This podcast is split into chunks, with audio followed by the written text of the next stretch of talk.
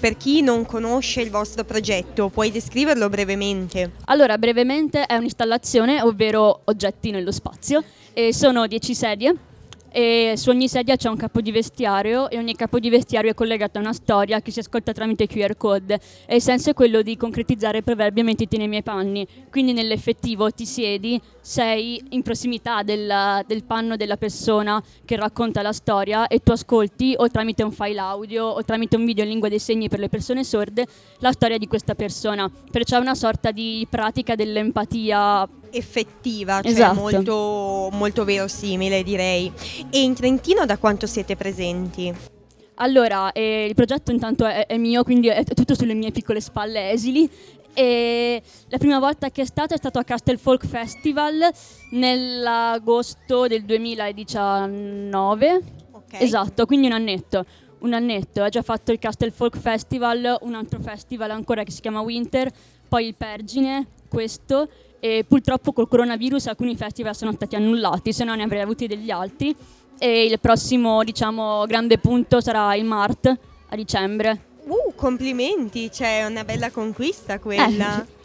Fico, Sì. fico, sì, sì, sì. Non è un'attività che uno si immagina effettivamente da festival, nell'idea del festival dove uno va a mangiare, bere, ascoltare un po' di musica, no? Perché le storie, le dieci storie di cui parlavi sono storie per cui eh, comunemente non è neanche semplice provare empatia.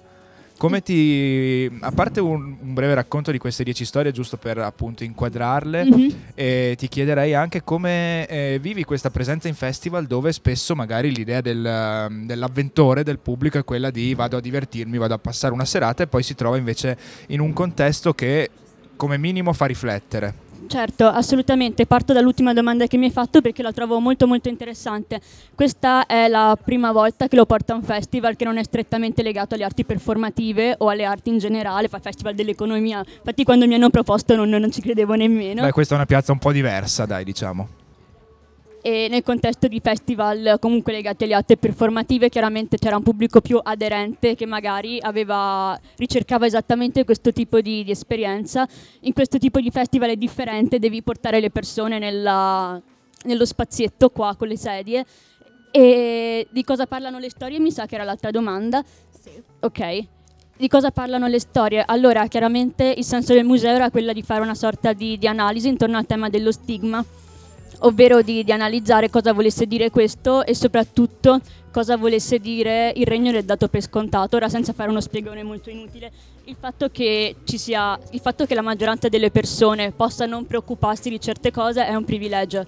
E il fatto che alcune persone vivano la loro vita in maniera placida e tranquilla è anch'esso un privilegio.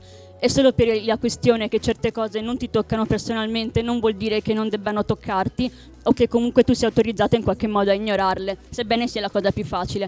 Quindi quello che ho voluto fare è stata questa sorta di tentativo, diciamo, etnografico in questa spedizione, metaforicamente parlando, nella- nel mondo, nei vissuti e nei punti di vista di chi non rappresenta la normalità statistica.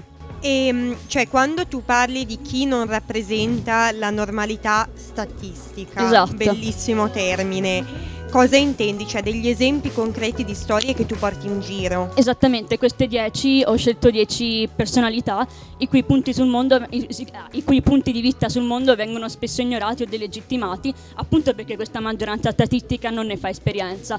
E quindi ho intervistato una persona sorda, una cieca, una sordocieca, una persona in sedia a rotelle, una con una tetraparesi spastica, un profugo, uh, una persona seropositiva, due persone transessuali, una persona omosessuale e una persona vittima di bullismo.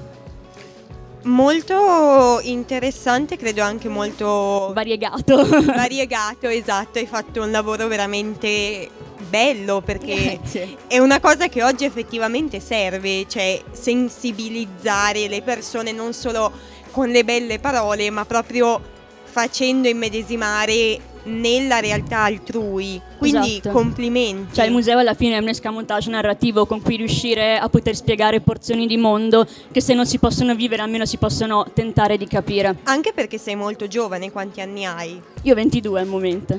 Eh, sei molto giovane. E questo museo è ancora qua, quindi anche, Esatto. do- anche domani sarà- ci sarà l'installazione, quindi per tutti quelli che volessero provare empaticamente a mettersi nei panni di queste dieci soggettività che hai raccontato, basta passare da Piazza Santa Maria Maggiore, ci sono le seggioline, c'è un- anche la spiegazione del progetto, Esatto. ci sono tutti i QR code su, eh, da... Ma poi mi, mi trovate, sono bassino e i capelli rosa, mi trovate. Beh dai, avrei detto giallo-bianchi. Erano rosa effettivamente. In ogni caso, appunto, il Museo dell'Empatia sarà qui anche domani e vi consigliamo di, di fare questa esperienza molto molto particolare e interessante. Grazie mille Diana. Grazie mille a voi. Buon proseguimento. Grazie.